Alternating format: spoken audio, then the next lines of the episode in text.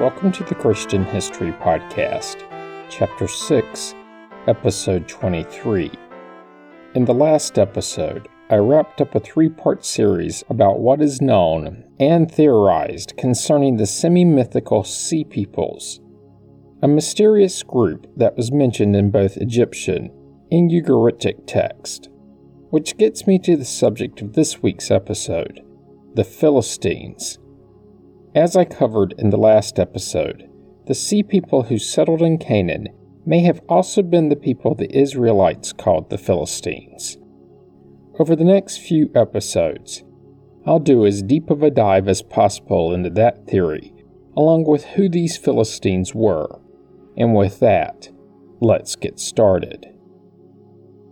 The Philistines lived on the southern coast of Canaan between about the 12th century and 604 BC. It was then that they were exiled to Mesopotamia by the Babylonian king Nebuchadnezzar II. This was at the same time that the Israelites were sent east in exile. Of course, we know a great deal about them from the Old Testament, but that's not the only place they're found. Even before, or possibly at the same time that the mentions in the Old Testament were penned, reliefs in the Temple of Ramses III were carved. This is located at Medinet Habu on the west bank of the Nile in Luxor. Ramses III reigned in the 20th dynasty and was the last true ruler of the New Kingdom, sitting on the throne between about 1186 and 1155 BC. If we assume that the Exodus was under Ramses II, as many do, and number 2 died in 1214 BC. Then Ramses III could have been on the throne while the Israelites were still wandering. In these reliefs, the Philistines were called the Peliset, which is very similar to the Hebrew word for them, the Peleshet.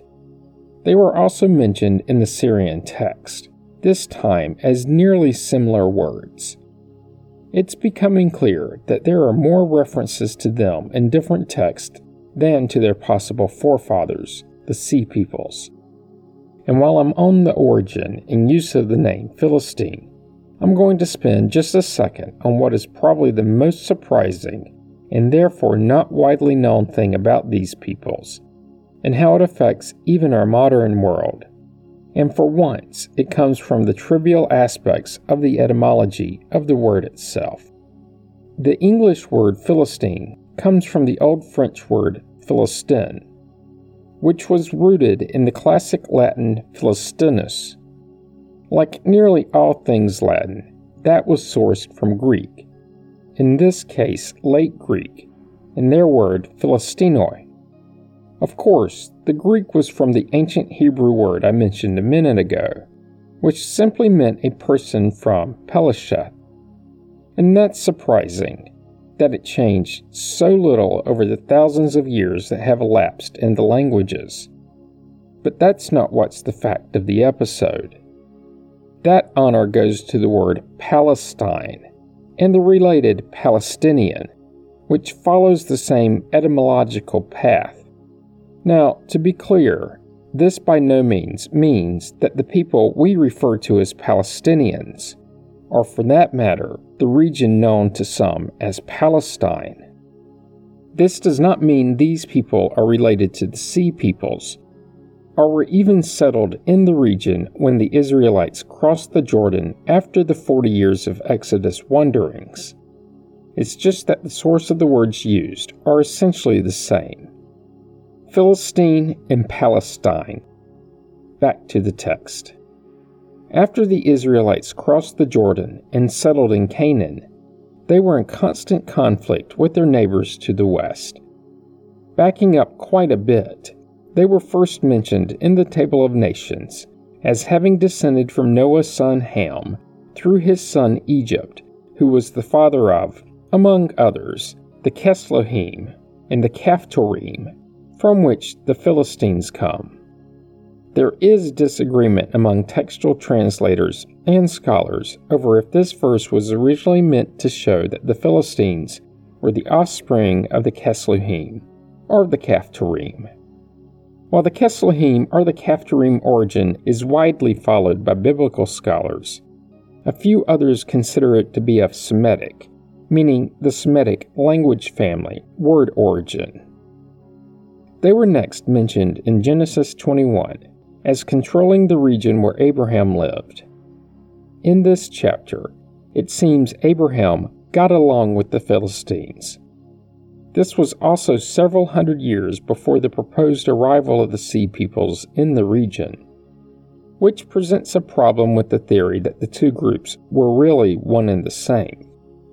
Later rabbinic writers would propose that the people in the land, at the same time as Abraham, were not the forerunners to those the Israelites would constantly battle hundreds of years later.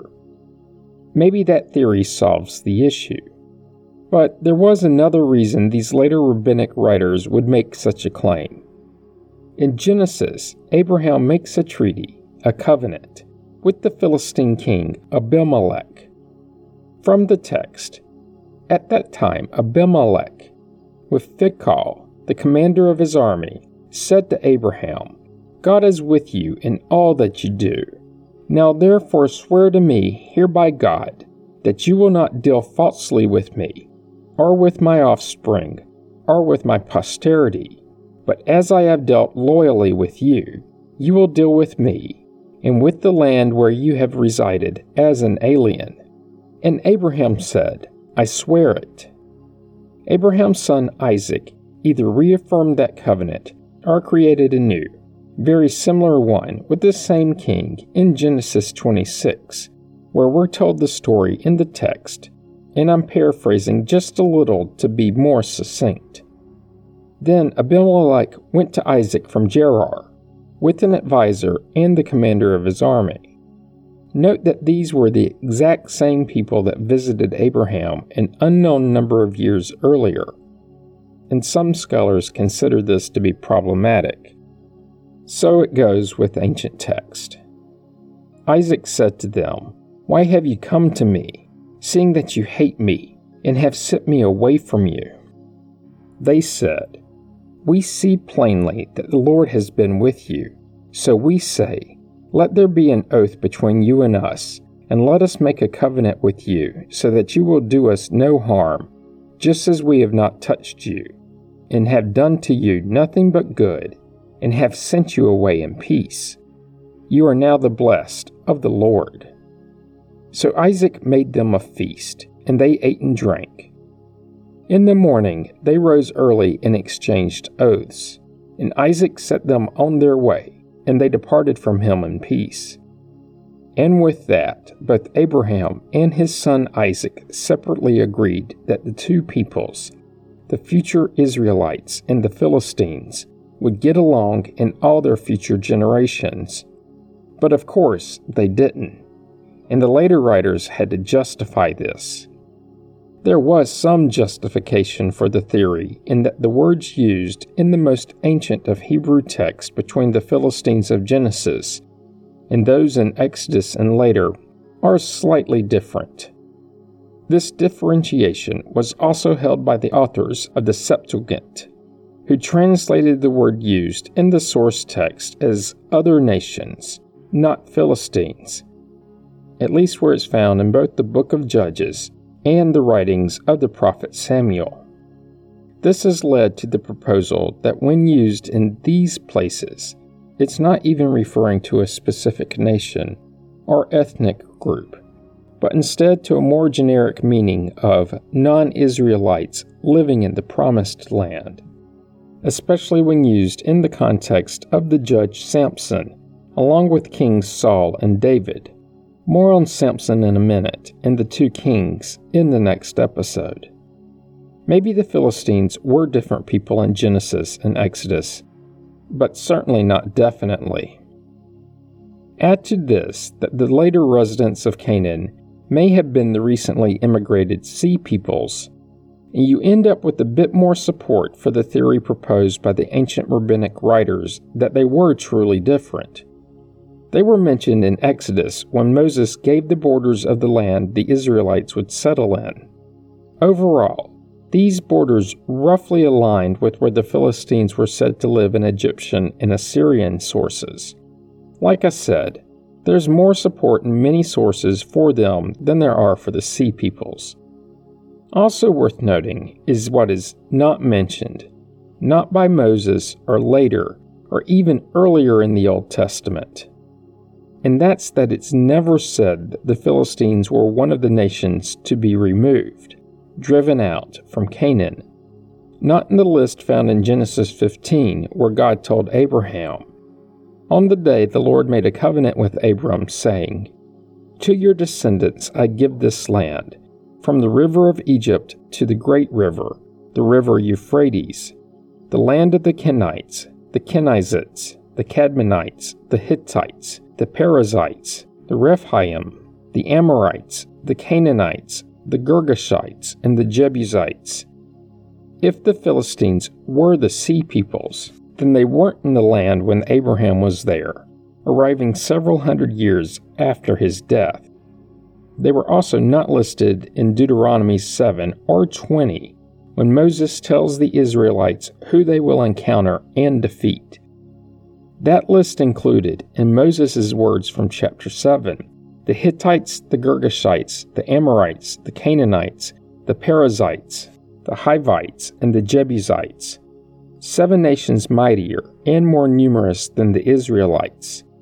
The list included in chapter 20 had only six nations listed, with the Girgashites being left out.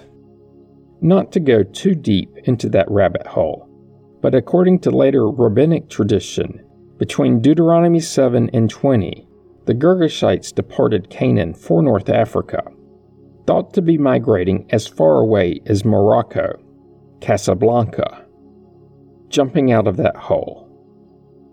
Earlier in the Exodus wanderings, God leads the Israelites away from the Philistines. His logic is recorded as God did not lead them by way of the land of the Philistines, although that was nearer, for God thought, if the people face war, they may change their minds and return to Egypt.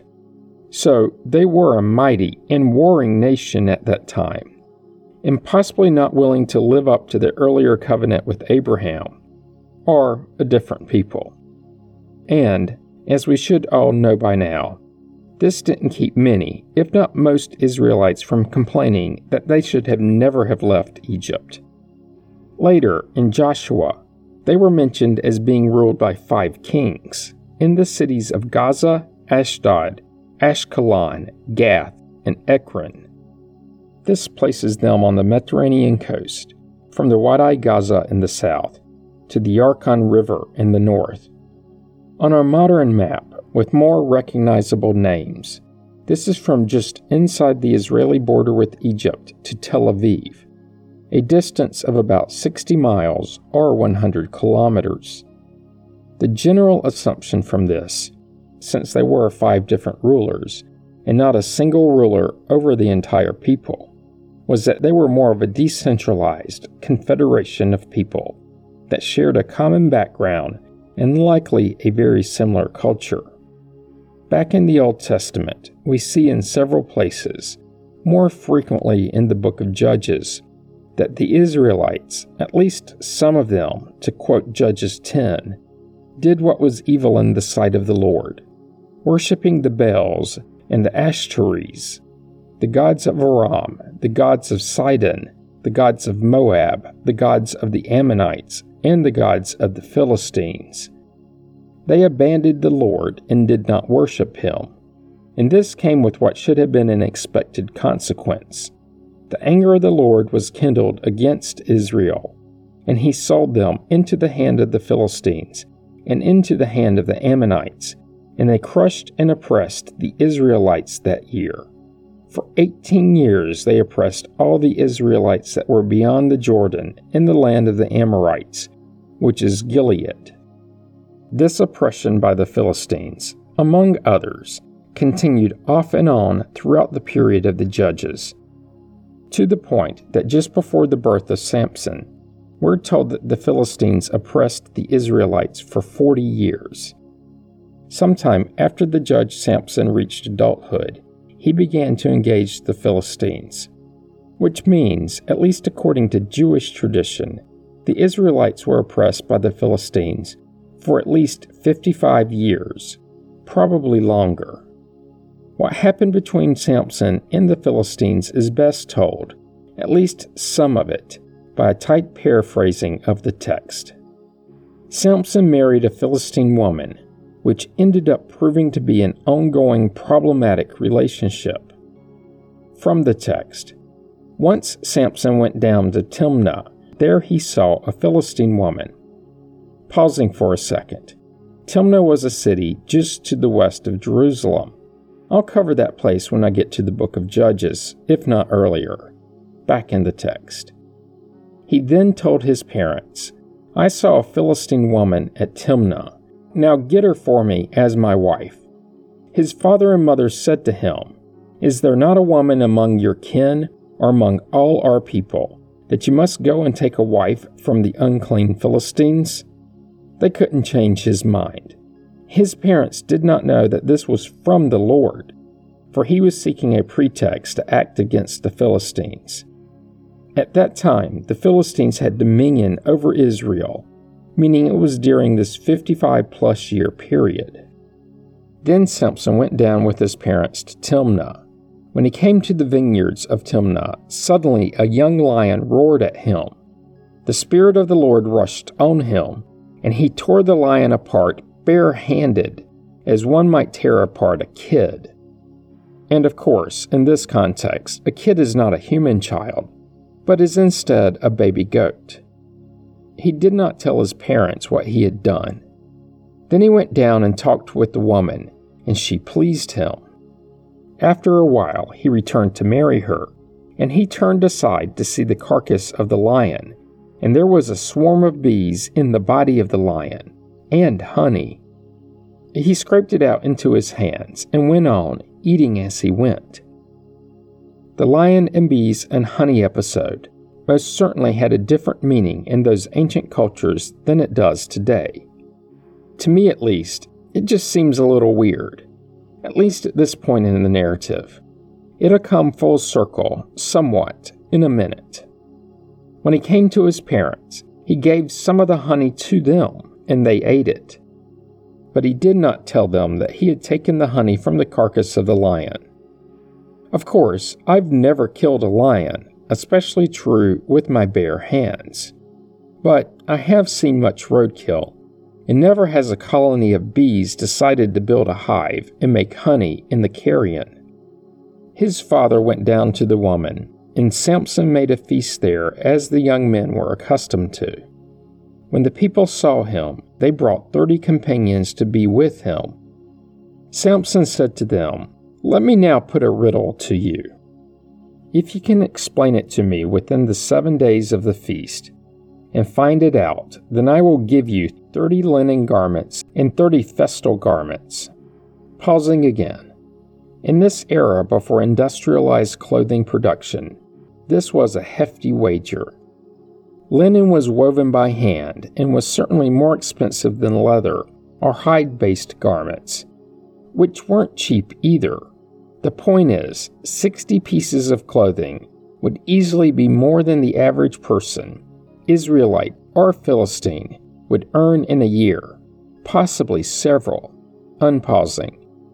Samson then tells them, If you cannot explain it to me, then you shall give me thirty linen garments and thirty festal garments. So they said to him, Ask your riddle, let us hear it. And he said to them, out of the eater came something to eat, out of the strong came something sweet. But for three days they could not explain the riddle. No surprise there. On the fourth day they said to Samson's wife, Coax your husband to explain the riddle to us, or we will burn you and your father's house with fire. Have you invited us here to impoverish us? They weren't playing fair. Samson's unnamed wife wept before him, saying, You hate me. You do not really love me. You have asked a riddle of my people, the Philistines, but you have not explained it to me. He said to her, Look, I have not told my father or my mother. Why should I tell you? And that gives us insight into the priority wives took over parents.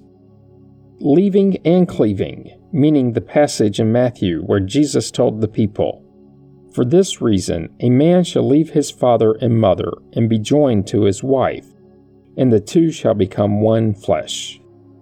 Obviously, a later New Testament concept. In Samson's time, parents were still higher ranked. Of course, this could have been because his wife was a Philistine, though Jesus didn't give that caveat. It could also have been a flaw in Samson's personality. We're never told. Back to the story. His wife wept before him the seven days that their feast lasted, and because she nagged him, on the seventh day he told her. Then she explained the riddle to her people. The men of the town said to him on the seventh day, before the sun went down, What is sweeter than honey? What is stronger than a lion? And he said to them, If you had not plowed with my heifer, you would not have found out my riddle. Pausing again. Did Samson just compare his wife to a heifer? A cow? I'm going to leave that one alone, except to say that I don't know about that society. But that comparison certainly wouldn't go over well today. Back in the story. Then the Spirit of the Lord rushed on him and he went down to Ashkelon. Ashkelon was, well, still is, a coastal city in what is today Israel, meaning that at that time it was a Philistine city, just north of Gaza. There, Samson killed 30 men, took their spoil, and gave the festal garments to those who had explained the riddle. In hot anger, he went back to his father's house so he at least honored half his bet, as there were also thirty linen garments wagered, but no mention was made of them. The chapter wraps up with a weird statement that his Philistine wife was given to the man who had been his best man, emphasis on the past tense. The narrative continues in the next chapter. After a while, at the time of the wheat harvest, Samson went to visit his wife, bringing along a kid, a baby goat. Fortunately, this part clears up a bit about his wife being given away, as it seems she was given to his best man, likely meaning his best servant or follower, for safe passage back to her father's house. Samson told his father in law, I want to go into my wife's room, but her father would not allow him to go in. Her father said, I was sure that you had rejected her, so I gave her to your companion. Is not her younger sister prettier than she? Why not take her instead? And just when we thought things were being unweirded, we're right back into the differences between that place and time and our modern Western culture. Samson said to them, This time, when I do mischief to the Philistines, I will be without blame, meaning that the last time, when he killed 30 of their men and possibly didn't live up to his end of the wager, it didn't go unnoticed. So Samson went and caught 300 foxes. Yup, lions and bees and foxes. He took the foxes along with some torches, and he turned the foxes tail to tail, meaning back to back, and put a torch between each pair of tails. He then set fire to the torches. He let the foxes go into the standing grain of the Philistines and burned up the shocks and the standing grain, along with the vineyards and olive groves, something he considered to be mischief. Potentially, the severity of the context was yet another thing lost in translation. Then the Philistines asked, Who has done this? And they said, Samson, the son in law of the Timnite, because he has taken Samson's wife and given her to his companion. So the Philistines came up and burned her and her father. That's not going to go over well, but they did threaten this towards the beginning of the story. Samson said to them, If this is what you do, I swear I will not stop until I have taken revenge on you. He struck them down hip and thigh with great slaughter. And he went down and stayed in the cleft of the rock at Etam. Obviously, things were escalating between the Israelites, at least Samson, and the Philistines. Etam is later described by Josephus as being 50 furlongs from Jerusalem. A furlong was about an eighth of a mile, so 50 furlongs is just over 6 miles, 10 kilometers. It's thought that this Etam was near where Solomon had his pools built, a place I covered several episodes ago. As you can see, in the beginning, if they were the same people, the Israelites and Philistines at least tolerated each other. But after the return from Egypt, things were not nearly as good. And that provides me with a good stopping point for this week's episode. Join me next week when I'll continue with the Philistines as found in the Old Testament and outside record. You don't want to miss it. Comments and questions can be sent to comments at ChristianHistoryPodcast.com. As always, you can find information about the podcast on the internet at ChristianHistoryPodcast.com. This week, help others to find the podcast by leaving a positive review on iTunes. You can find the Facebook page by searching the phrase Christian History Podcast as three separate words. Once there, be sure to like the page so that it's easier to find later. Finally, if you're enjoying the podcast, subscribe so you get the episodes as soon as they are released and you don't miss out. Thanks for listening and have a great week.